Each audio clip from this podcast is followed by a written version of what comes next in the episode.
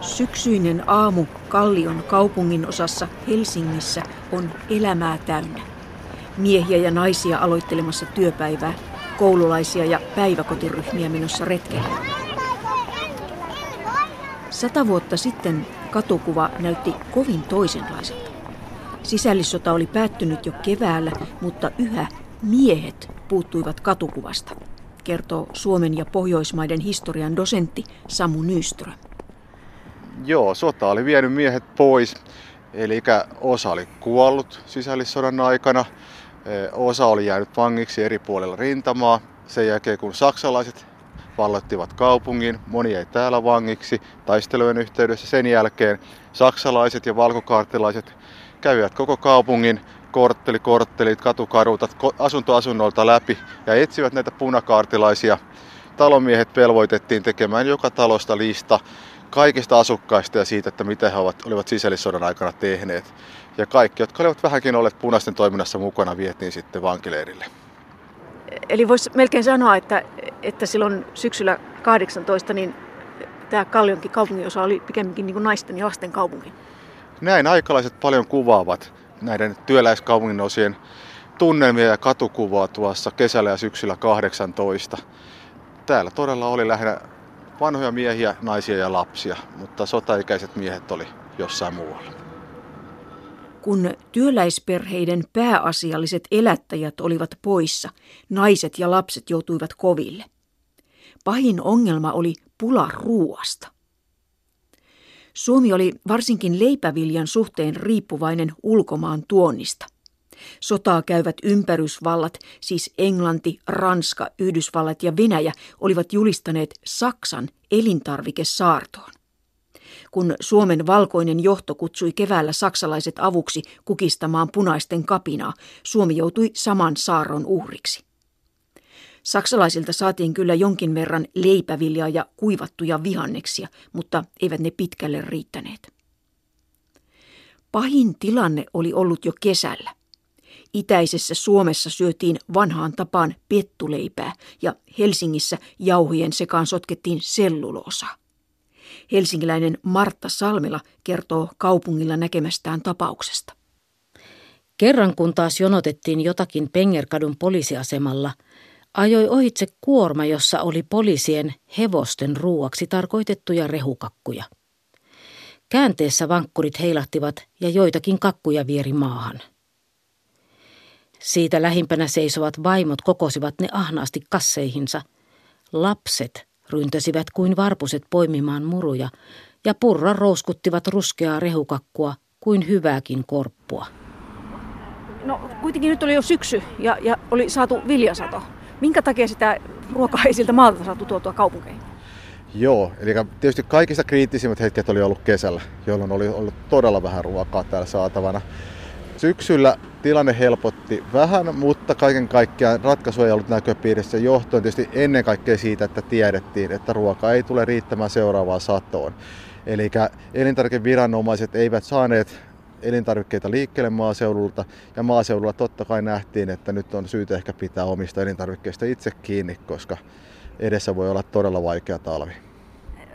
Helsinkiläisissä lehdissä syytettiin suorastaan niin kuin maaseudun kuntia siitä, että siellä pimitetään sitä Kyllä, nä, kyllä näin oli nimenomaan. Eli tämä oli juuri tämä ongelma, että elintarvikeviranomaisille ei oikein ollut keinoja, joilla näitä elintarvikkeita kaupunkiin olisi saatu talonpojilta.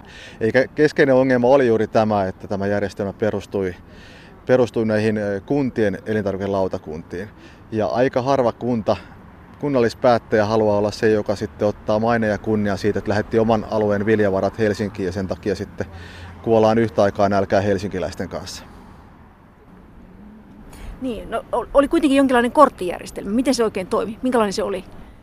Kesällä 17 oli siirrytty kansalliseen korttijärjestelmään. Kaikki suomalaiset oli jaettu joko omavaraistalouksiin tai korttitalouksiin. Ja sen jälkeen sitten ihmiset saivat kortteja ja korteilla sai käydä ostamassa. Mutta usein oli tilanne se, että ei ollut ostettavaa. Eli ennen kaikkea Helsingissä suurissa kaupungeissa syksyllä 18 on paljon tilanteita, joissa lehdissä kerrotaan, että nyt tällä viikolla ei taas saakaan mitään, tai se mitä kortilla piti saada, niin sitä ei saa, vaan saa jotain muuta. Vaikka maito tai kananmunat tai muut huonosti säilyvät elintarvikkeet, niin niissä oli ongelma, että joka päivä piti jotenkin saada se jaettua se mitä oli, ja se määrä vaihteli. Jostain kaupasta sai ja toisesta ei. Eli ihmisten piti tietää, tavalla tai toisella kerätä tietoa siitä, että mihin kannattaa mennä jonottamaan. Ja piti myös osata lukea, että mikä jono on liian pitkä, eli mistä ei enää saa. Ja todella sitten syksyllä joulua kohden alkaa tulla näitä ilmoituksia, että tällä viikolla ei jaeta mitään. Tai vaikka seuraavan kahteen viikkoon ei jaeta mitään. Eli tilanne on todella synkkä täällä Helsingissä. Ja tämä tietysti tarkoittaa sitä, että ihmiset siis palelevat jonoissa, jono, perhe kunnittaa usein esimerkiksi pienet lapset ja sitten vähän isommat ja lopuksi vanhemmat on samassa jonossa. Voi kuvitella kuinka kylmää nälkiintyneenä jonottaminen Helsingissä syksyllä alkutalvesta on. Ja ennen kaikkea, kun ei koskaan voinut olla varma, että saako mitään. Jossain vaiheessa, kaikki tietävät aina, että jossain vaiheessa menee se raja, että loppujonosta ei saa mitään. Ja tämä näkyy sitten siinä, että mitä pidemmälle tämä pula-aika jatkui, mitä pahemmaksi tilanne meni, niin on paljon muistelmia siitä, että kuinka lapsia tönitään näistä jonoista ja kuinka heikovat pyörtyilevät. Ja jos pyörtyy, niin menettää paikkansa, että muut ohittaa. Eikä tämä yleinen solidaarisuus tietysti jossain vaiheessa sitten hiipuu, kun aletaan pelata vain oman ja oman perheen selviytymisen puolesta. Helsinkiläinen Elsa Patronen kertoo oman kokemuksensa jonottamisesta. Kerran minä jonotin leipää kivenhakkaajan kadun leipomosta aamu kuudesta ilta kuuteen. Sain sitten pienestä limpusta puolikkaan. Aina oli jonotettava. Milloin voita, milloin perunoita, milloin vihanneksia, milloin maitoa. Etenkin maitokauppojen edessä oli pitkät jonot. Eeva Pirkkasen kanssa me kerran mentiin Hietalahden halliin kello kolme yöllä jonottamaan lihaa. Se loppui juuri meidän nenän edessä. No seuraavana yönä menimme jonoon jo kello yksi yöllä. Sitten saimmekin kilon verran lihaa. Jonoissa ei suinkaan seisonut pelkästään työväki, vaan myös kaupungin porvarilliset asukkaat. Mustasta pörssistä ostivat ne, joilla oli siihen varaa. Ne, joilla oli tuttuja tai sukulaisia maaseudulla, kävivät sieltä hakemassa ruokaa. Junissa perunasäkkien, lihapakettien ja jauhopussien kanssa matkustavat ihmiset olivat tavallinen näky. Hankkipa ruoan miten tahansa. Sen ostamiseen tarvittiin joka tapauksessa hiukan rahaa. Köyhimmät saivat pieniä avustuksia kaupungin köyhäinhoidosta. Myös työväen järjestöt saivat syksyn mittaan pystyyn oman avustustoimintansa. Tälle Suomen työläisten avustuskomitealle tulvi avunpyyntöjä. Olen joutunut vaikeaan asemaan viiden alaikäisen lapseni kanssa sen johdosta, että mieheni on ollut vangittuna huhtikuusta asti, joten olen saanut hävittää kodin, elatukseen pantata ja myydä kaikki, mitä on voinut rahaksi muuttaa. Ja nyt olen kaksi kuukautta vuokravelkaa. Huoneeni maksaa 17 markkaa kuukaudessa. Olen käynyt maatöissä, saanut seitsemän markkaa päivässä, mutta ne työtkin on nyt loppu. Pyydän, jos olisi mahdollista saada pikaista avustusta, sillä meillä ei ole nyt mitään mahdollisuutta tulla toimeen. Äärimmäisessä tapauksessa ei jäänyt muuta neuvoa kuin kerjääminen. Lehdet raportoivat jo elokuussa itäisessä Suomessa liikkuvista suurista kerjäläisten joukoista. Helsingissäkin kerjääviä lapsia kiersi soittelemassa ovikelloja. Kirsti Teräsvuori avasi eräänä iltapäivänä kotinsa oven. Täällä kävi äsken kaksi pientä kerjäläistyttöä. Olisiko täti hyvä ja antaisi köyhän apua, sanoi pienempi. Mitä te tahtoisitte, kysyin. Mitä vaan täti antaa, vastasi isompi. Onko teillä ruokaa? Ei, vastasivat molemmat kuin yhdestä suusta. Miten kauan siitä on, kun olette viimeksi syöneet? Siitä on hyvin kauan, sanoi isompi ja pani päänsä kallelleen. Milloin se tapahtui? Aamulla kuului surkea vastaus. Kello oli 15.20. Enhän minäkään ole syönyt aamun jälkeen. Äiti antoi minulle nauriin lapsille annettavaksi. Syksyllä nälkiintyneiden ihmisten riesaksi tuli vielä uusia vitsauksia, kertoo dosentti Samu Nyström. Nyt ollaan täällä Kallion paloaseman luona ja todellakin eh, nälkä itsessään aiheutti jo sen, että kaupungista todettiin vuonna 18 tapauksia ihan niin, että niitä tilastoitiin. Siis ja, ihmiset turposi sen nälän takia? Ky- kyllä, nimenomaan. Eli että aliravitsemustilanne oli niin paha, että ihan siviiliväestön keskuudessa todettiin näitä, mikä kertoi sitten nälänhädän vaikeudesta. Sen lisäksi sitten toinen asia, mikä myös kosketti nimenomaan tätä palolaitosta, oli se, että Espanjan tauti tulee sitten juhannuksesta lähtien myös Helsinkiin. Ja Espanjan tauti oli tämmöinen vakava influenssa, joka oli poikkeuksellisen tappava, yksi maailman historian tappavimpia pandemioita. Ja se näkyy sitten nimenomaan kesällä ja syksyllä 18 sitten Helsingissä. Ja esimerkiksi mm, palolaitoksella, joka hoiti sairaankuljetusta silloinkin, palomiehet joutuvat kuljettamaan näitä sairastuneita, Espanjan sairastuneita helsinkiläisiä ja sairastuvat samalla itsekin. Ja tämä näkyy sitten sillä, että miehistöä kuoli ja, ja tuota, oli pitkillä sairaslomilla. Mutta ylipäätään Helsingissä Espanjan tauti on erittäin vaikea, vaikea, vaikeasti hallittava, koska se tarttui helposti ja ennen kaikkea se iski sitten nimenomaan juuri näihin sodan ja nälän heikentämiin ihmisiä. Eli se aika paljon surmasi niitä samoja ihmisiä, jotka jo muutenkin olivat huonossa asemassa mm, sisällissodan seurauksena. Niin, että jos mies oli vankileirillä ja sitten äiti sairastui Espanjan tautiin, niin siinä olikin perhe hätää kärsimässä. Juuri näin ja myöskin monet siellä vankileireillä olleista sairastuivat ja menehtyivät nimenomaan loppupeleissä siihen Espanjan tautiin. Eikä todellakin köyhissä perheissä keinot vastustaa tämmöistä vaikeaa, vaikeaa influenssaa olivat vähissä ja tauti vei hautaan sitten niin, niin isiä, äitejä kuin lapsiakin. Syksyn mittaan isät ja veljet ja pojat alkoivat päästä pois vankileireiltä. Valtiorikostuomioistuimet olivat kesäkuun lopulta lähtien jakaneet tuomioita leireihin suljetuille punaisille. Paine vankien vapauttamiseen kasvoi, kun elintarviketilanne pysyi huonona ja vankien vartiointikin maksoi rahaa. Lokakuun lopussa ehdonalaiseen vapauteen pääsivät kaikki enintään neljän vuoden tuomion saaneet. Armahduspäätös koski noin 10 000 vankia. Joulukuussa vapautettiin vielä 6500 enintään kuuden vuoden tuomion saanutta vankia. Leireillä ehti kuolla nälkään ja tauteihin noin 12 500 punaista. Nekin, jotka palasivat kotiin, olivat kurjassa kunnossa. Einopojan kertomus on Tampereelta. Isäukko tuli sitten kotios sieltä, niin ei se tahtonut millään pysyä pystyssä. Se oli niin heikossa kunnossa, että se meinasi väkisinkin kaatua. Se tuli pitkin seiniä ja sitten otti kovan vauhdin, että pääsi kadun yli. Ja syöksymällä sai sitten taas seuraavasta seinästä kiinni. Ja sitten se makasi siellä petillä, eikä siitä ollut paljon mitään. Ei se ollut enää isän näköinenkään. Se oli pelkkä luulaja, partanen luulaja.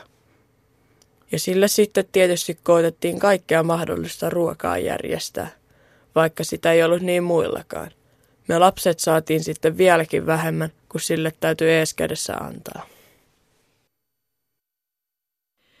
Kaikkien lasten isät eivät kuitenkaan palanneet kotiin. Yliopiston lehtori Mervi Karninen Tampereen yliopistosta on tutkimustensa perusteella arvioinut, että 20 000 lasta jäi sisällissodan takia puolittain tai jopa kokonaan orvoksi – Valtaosa, eli 90 prosenttia heistä oli punaisten perheiden lapsia. Senaatti heräsi lasten asialle heti toukokuussa 1918. Se asetti huoltokomitean, joka melkein ensimmäisiksi töikseen jakoi lesket ja orvot kahteen ryhmään, kertoo Mervi Kaarninen.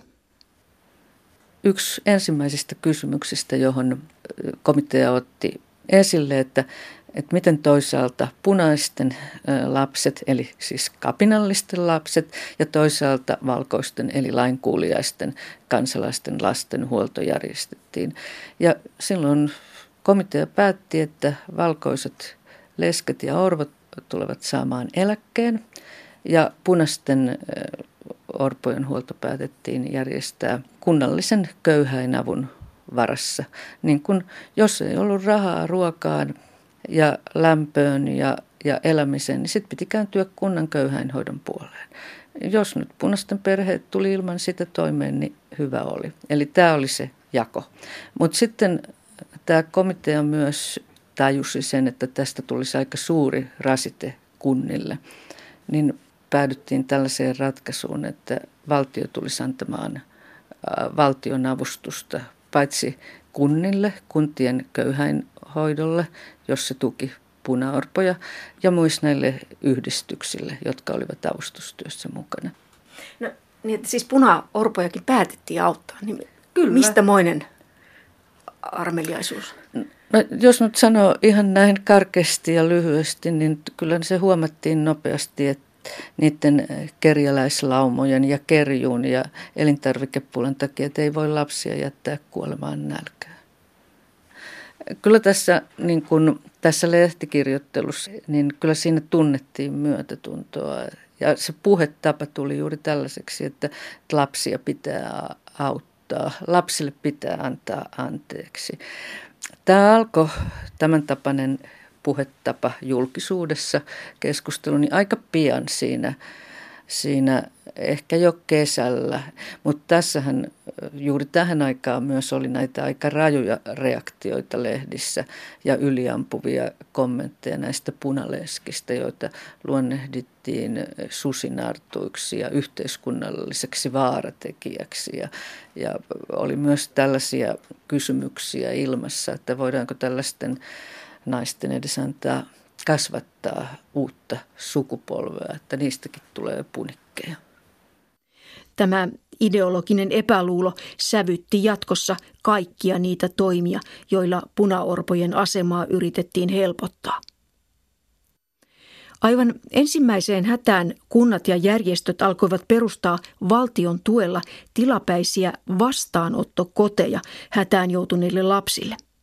Kun toiminta oli saatu käyntiin, sosiaaliministeriö lähetti projektitöihin palkatun tarkastajan tutustumaan vastaanottokotien tilanteeseen. Rouva Esther Hellström lähti kiertämään maata ja tarkastamaan eri paikkakuntien olosuhteita ja sitten katsomaan, että minkälaisia nämä tilapäiset lastenkodit, vastaanottokodit oli, miten siellä lapsia hoidettiin. Hän kävi useilla paikkakunnilla, muun muassa loppusyksystä, varmaan näihin aikoihin marraskuussa, oli muun muassa Viipurin lähellä Itä-Suomessa.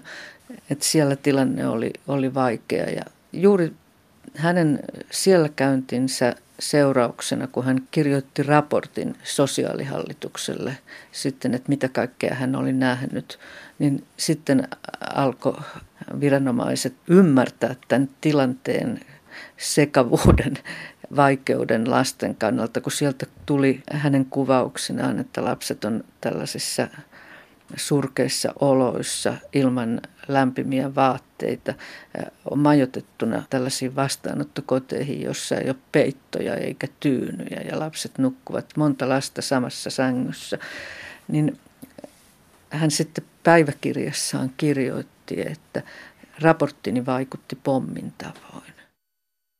Sivuhuomautuksena mainittakoon, että tämä Esther Hellström avioitui pari vuotta myöhemmin K.J. Stolberin kanssa. Mutta joka tapauksessa Rouva Hellströmin raportti vaikutti siihen, että heti marraskuussa ryhdyttiin järeämpiin toimiin.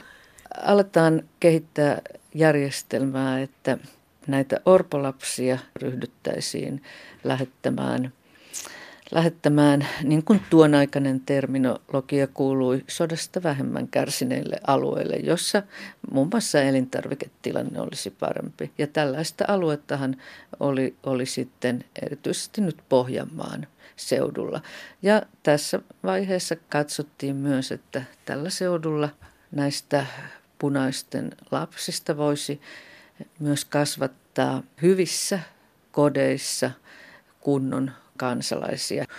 Ja katsottiin, että, että, että kun viranomaiset juuri sosiaalihallituksessa tätä järjestivät, niin että tämä Pohjanmaa olisi tässä suhteessa takuvarmaa seutua. Niin kuin sijo, sijaiskoteja? Kyllä, sijaiskoteja, koteja, koska se oli ollut tähän astikin orpolasten tavanomaisin huoltomuoto. No oliko niitä perheitä helppo löytää sieltä Pohjanmaalta? No, tai suostuivatko ihmiset? Kyllä suostuivat. Itse asiassa koteja löytyi enemmän kuin sijoitettavia orpoja. Että, että aika nopeassa tahdissa löytyi ainakin noin 1600 kotia. Ja siinä vaiheessa sijoitettavia lapsia vain noin kuutisen, kuutisen sataa. Mutta siinä systeemi meni niin, että, että niin kuin tietyn paikkakunnan orvoja lähetettiin sitten aina tiettyyn, tiettyyn kuntaan. Tässä on vähän niin kuin esimakua sitten, sitten toisen maailmansodan lastensiirroille, että lappu kädessä lapselle ja osoite. Ja sitten siellä oli, oli rautatieasemalla oltiin, oltiin vastassa. No Minkälaiset ne lasten olot siellä sitten olivat? No ne vaihteli. Siitä on erilaisia muistoja. On sellaisia muistoja, että se yhteys säilyi, vaikka poika oli siellä, oliko nyt vuoden, ei, ei kuitenkaan kovin pitkää aikaa, palasi sitten kotiin, mutta se yhteys säilyi. He kävivät vierailulla ja tapaamassa sitten vielä vuosienkin jälkeen. Sitten on taas muistoja, että, että siellä niin kuin joutui tekemään työtä, äh, toimimaan pikkurenkinä tai, tai paimenena ja koettiin hyvin niin kuin ankeana, ikävänä, raskaana se ole, oleminen siellä. Että sellaisia erilaisia kokemuksia, erilaisia ihmisiä. Erilaiset ihmiset ottivat orvon, ottivat ehkä eri, eri syiden syiden takia. Mitenkä nämä työläisperheiden äidit suhtautuivat tähän, tähän tällaiseen sosiaalihuollon vaihtoehtoon? Pääsääntöisesti äidit pyrkivät pitämään lapset kotonaan omassa kodissaan. Ja se näkee juuri siitä, että, että miten heti kun tilanne järjestyi kotona. Esimerkiksi äiti sai työpaikan tai vanhemmat lapset olivat töissä ja toivat äidille rahaa, niin, niin kun se kriisitilanne helpotti, niin kyllä haluttiin lapset kotiin. Mutta tietenkin se vaikutti sitten, että kuinka pieni lapsi sinne lähetettiin. Ja juuri tällaisista tiedän muutamia esimerkkejä, että kun on ihan vuoden kahden ikäisenä lapsi lähetetty sinne sijaiskotiin, niin sitten on mahdollista, että on jäänyt, jäänyt sinne koko elämäksi. Punaleskiä lienee jonkin verran painostettukin lähettämään lapsiaan Pohjanmaan lihapatojen ääreen. Ainakin Tampereella tämä sijaiskotiin lähettäminen oli jossain vaiheessa ainoa avun muoto, jota äidille tarjottiin. Äitien asenteesta taas kertoo se, että kaiken kaikkiaan sijaiskoteihin lähetettiin vain noin 1700 lasta. Suurin osa punaorvoista jäi siis asumaan kotiinsa, yleensä äidin hoitoon. Useimmiten äidit saattoivat saada kunnalta rahallista apua, joka kylläkään ei ollut suuren suurta, kertoo yliopiston lehtori Mervi Kaarninen. Mä olen laskenut sen, että perhe, jossa oli kolme alaikäistä lasta, niin se avustus olisi voinut kattaa vaatimattoman asunnon vuokran. Et ei se sellainen avustus ollut, että se riittäisi elämiseen, että kyllä tarvittiin muutakin. Että oli käytävä töissä ja mieluummin perheessä oli oltava useampi työssä käyvä. Kuntien välillä oli aika paljon eroja siinä, miten niitä kotijääneitä punaorpoja autettiin. Kyllä, koska tässähän oli niin, että kaikki kunnat eivät edes hakeneet tätä valtion apua. Ja, ja koska ne eivät hakeneet valtion apua, niin ne eivät joutuneet tähän valtion kontrolliin tämän, tämän suhteen. Että, että esimerkiksi kun Tampereella haettiin se valtion apu ja perustettiin lastensuojelulautakunta, niin se merkitsi myös sitä, että, että täällä katsottiin koteja ja kotioloja ja käytiin tarkastamassa niitä ja että lapset olivat koulussa ja että kiinnitettiin huomio terveyteen. Mutta oli kuntia, jossa näin ei, ei edes haettu sitä valtion apua. Ja, Mutta ei olisi jouduttu siihen valtion No se on yksi syy, kyllä. Esimerkiksi mulla on tällainen aika kiinnostava esimerkki ollut näistä Kyröskosken tehdasyhteisön punaleskista, jotka kokivat, että että mistä tässä on kysymys, kun lehdet kirjoittavat, että valtio antaa miljoonia punaorvoille ja he eivät näe niitä rahoja. Niin he kirjoittivat 15 leskeä yhteisen kirjeen sosiaalihallitukseen köyhäinhoidon tarkastajalle. Siellä oli henkilö, joka hoiti juuri tätä, tätä Orpo, Orpo-kysymystä ja kertoivat kotikuntansa oloista. Ja Kyröskoski kuului Hämeenkyröön ja sinne ei tosiaan oltu haettu tätä valtionavustusta, vaan oli annettu mitä antoi köyhäinhoito. Ja lesket valittivat, että heillä on keuhkotautia ja, ja sydänsairauksia ja he ovat niin kuin nääntyä tässä, kun yrittävät pitää itsensä ja lapsensa hengissä. Ja sinne meni tarkastaja sitten. No, katsomaan. hakiko kunta apua? Siinä ei kyllä päästy, päästy sopimukseen. Et, et kyllä se kunta kai sitoutui nostamaan avu, avustuksia.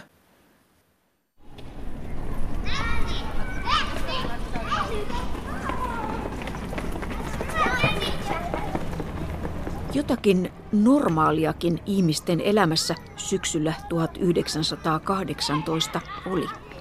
Koulut nimittäin alkoivat. Tutkija Oona Ilmolahti on väitöskirjassaan selvittänyt työväen ja kansakoulun opettajien suhteita Helsingin kouluissa sisällissodan jälkeen. Hän kertoo, että Kallion kaupunginosassakin koulunkäynti piti aloittaa vuokratiloissa. No itse asiassa he eivät päässeet näihin koulutaloihin, koska ne oli niin sanotusti tärkeimmässä käytössä, eli jo pari vuoden ajan oli ollut sotilaiden majoitustiloina. Että ensin oli ollut venäläiset sotilaat maailmansodan vuoksi majoitettuna ja sitten oli vankejakin pidettiin välillä ja sitten tota, oli saksalaiset sotilaat sitten seuraavaksi vuorossa. Että lasten piti käydä sitten vuokratiloissa eri puolilla kaupunkia. Kaupunki vuokras, mitä nyt vaan sitten sattui löytymään sopivia tiloja. Niin missä niitä lapsia sitten oli täällä ympäristössä? No ihan tässä lähellä nyt voi jo ihan melkein näkyy. Tässä Kallion kirkossa oli luokkia, Kallion kirjastossa. Sitten oli tuossa Viippurin kadulla itäisellä Viertotiellä vähän eri puolilla. Että, että tota. Ja yksi isompi oli tuossa Karlon, Karlon kadulla tai Karlen kadulla. Että siellä oli, siinä oli tommonen, oliko se nyt puhelinlaitoksen talo? Niin siellä oli useita luokkia. No Tulivatko kaikki lapset kouluun? Ajat olivat ankarat kuitenkin. Joo, että Helsingissä oli tosiaan aika hirveän hyvin niin kuin lapset käyneet koulua, kun työntekomahdollisuudet oli aika vähäiset sitten kuitenkin kaupunkiolosuhteissa, mutta, mutta tosiaan se silloin sitten niin tota, ihan vaan nyt niin kuin elämän ankaruus tosiaan teki sen, että kaikki oppilaat eivät niin kuin voineet, kyenneet, halunneet, eivät tulleet, että satoja tai jopa, jopa yli tuhatkin oppilasta oli, oli jossain. että ruvettiin sitten ruvettiin laskemaan, että ketä on paikalla ja seuraavana vuonna perustettiin ihan edellinen tällainen elin sitten niin kuin etsimään näitä, näitä niin sanotusti kadonneita puuttuvia lapsia, että saataisiko heidät takaisin koulun penkille. No mikä sitä koulunkäyntiä esti? No ihan ensisijaisesti materiaalinen hätä, että ihan jo niin kuin tällainenkin asia, että ei ollut kenkiä tai ei ollut sopivia vaatteita ja sitten tietysti se tilanne, että ruokaa ei ollut sillä hetkellä niin kuin oikeastaan kellään, että tota, nälkä oli hirveä. Ja sitten tietysti se sotatilanne oli tehnyt sen, että oli hirveän paljon täällä, tällä alueella varsinkin niin huoltajia, joko menehtyneet vankileirillä, maanpaossa, isät ja ehkä äiditkin, ja lapset saattoi olla ihan jopa yksin pyörittämässä taloutta, ja vanhemmat lapset tietysti hoiti sitten nuorempia, yritti sitten siinä ruokahuollossa auttaa ja näin poispäin. Että mm monet lähti maalle hakemaan ruokaa ja sitten saattoi jäädä sille reissulle. Lapsi saattoi olla siis jopa niin huonossa kunnossa, ettei kyennyt tulemaan kouluun, siis ruoan puutteita. No joo, että ihan semmoisiakin kertomuksia on, että, että opettaja päästi aikaisemmin koulusta, kun kaikki oli niin väsyneet, ettei jaksanut seurata. Että kyllä se niin kertoo ihan vaan siitä semmoisesta niin ravitsemustilasta. Ja sitten sanottiin jopa yksi syy, että olevat vieraantuneet kapinan aikana koulusta, että ihan niin kuin oli ollut tavallaan se koko kevät sitten semmoista niin kuin irtonaista aikaa, että ei ollut, kun koulut oli lakossa niin, tai valkoiset opettajat oli lakossa, niin tota, sekin sitten saattoi siihen vaikuttaa, että ei ollut sitä rutiinia sitten. No siellä koulussa sitten kohtasivat ne enimmäkseen siis valkoisesti orientoituneet opettajat ja, ja sitten punaisten vanhempia lapset. Se välttämättä tietysti tuotti jotain ristiriitoja. kyllä se tuotti varsinkin sisäisiä ristiriitoja, joita ei sitten oikeastaan niin kumpikaan osapuoli virallisesti saanut tuoda oikeastaan esille. Et se oli aika jännitteinen se tilanne tosi pitkään.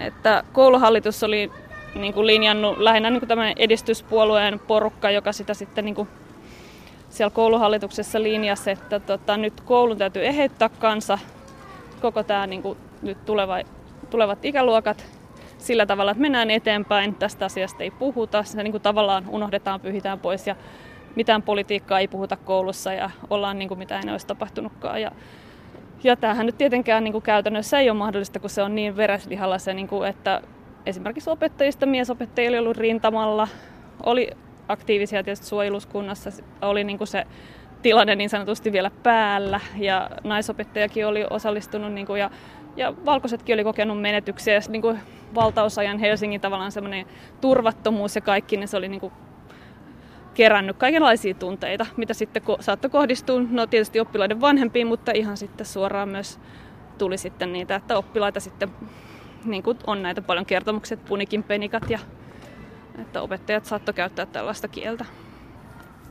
Voittaneen osapuolen näkemykset tulivat ilmi opettajien puheissa, mutta myös koulukirjoissa. Helsinkiläinen untopoika kertoo serkkunsa kokemuksen. Serkkune oli sinne kymmenenvuotias. Hän meni Kallin kansakouluun, sai historian kirjan, jossa Mannerheim oli valkoisen ratsun selässä. Alla teksti, valkoinen kenraali. Hän piirsi siihen tekstiksi valkoinen peto. Siitä tuli koulussa hirmoinen prosessi. Äiti kutsuttiin kouluun. Äiti sanoi yhtyvänsä poikansa mielipiteeseen. Ja lapset jäi tavallaan niin kuin kahden tulen väliin. Kyllä, hirveän vahvasti. Ja varsinkin, varsinkin ne lapset, jotka sitten niin kuin oli järjestäytyneet vanhemmat, jotka laittoi esimerkiksi lapsensa sitten näihin niin kuin työväenliikkeen kerhoihin ja muihin, niin niissä niin kuin tavallaan vielä, että sieltä tuli niin kuin se, että koulu on paha ja kapitalistinen ja porvarillinen ja opettajat on niin kuin äh, aivopesee ja sitten opettaja puhuu toista. Ja ne molemmat saattoi olla hirveän tärkeitä sille lapselle, nämä aikuiset. Ja halusi tavallaan miellyttää niitä. Ja, ja on sitten vielä vanhemmat, että siinä on niin kuin monta tarinaa, jotka risteili siinä. Syksyn lopulla 1918 elintarviketilanne näyttää vielä todella huonolta.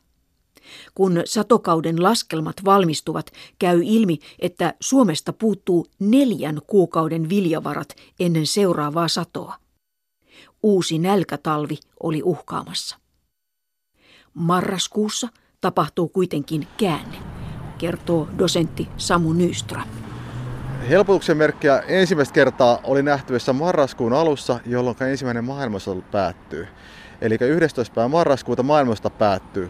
Eli koska koko tämä kriisi oli johtunut maailmansodasta, nyt oli nähtävissä, että on edes toivoa, että voidaan saada tuontia Suomeen. Samalla kaatuu tämä saksalaissuuntaus, Helsingistä ei tule kuninkaan kaupunkia. Ja näinpä sitten siinä juuri ennen vuodenvaihdetta Suomen viranomaiset onnistuvat vakuuttamaan ympärysvaltojen johdon siitä, että Suomeen kannattaa lähettää elintarvikkeita. Eli tämä on semmoinen paikka, että, että täältä voidaan sitten tarvittaessa operoida esimerkiksi neuvosto Venäjälle, jos on sisällissota alkamassa. Ja täällä on tämä vallankumouksen kriisi jo ohi. Eikä, et pystytään vakuuttamaan, että tänne kannattaa elintarvikkeita lähettää. Ja näinpä sitten juuri joulun alla tulee tieto, että viljalaivoja saadaan tänne. Näin ympärysvallat antavat Pohjoismaiden luvan lähettää Suomeen viljaa ja lupaavat korvata saman viljan sitten Ruotsille ja Tanskalle. Ongelma on se, että meri on miinoitettu sodan takia, on tulossa talvi, luotaan lumimyrskyä joulun ajaksi, pelätään, että väylät menevät jäähän, jolloin laivat jäävät saapumatta ennen seuraavaa sulaa kautta. Joulun alla jaetaan Helsingissä viimeiset elintarvikkeet, eli täällä ollaan todella tilanteessa, että varastot ovat tyhjillään. Ja se lopulta sitten joulupäivänä saapuu ensimmäinen viljalaiva Helsinkiin. Se vilja jauhotetaan nopeasti, ja näin muistaakseni 27. päivä joulukuuta Helsingissä jaetaan ensimmäistä kertaa vaaleaa vehnäleipää moneen vuoteen. Ja aikalaisille se vaalea vehnäleipä oli nimenomaan semmoinen niin normaaliajan symboli ja hyvin merkityksellinen. Ja tästä paljon sitten muistelmissa ja myös lehtikirjoituksissa kirjoitettiin, että ehkä ajat nyt alkavat helpottaa, kun meillä on viimein vaalea vehnäleipää.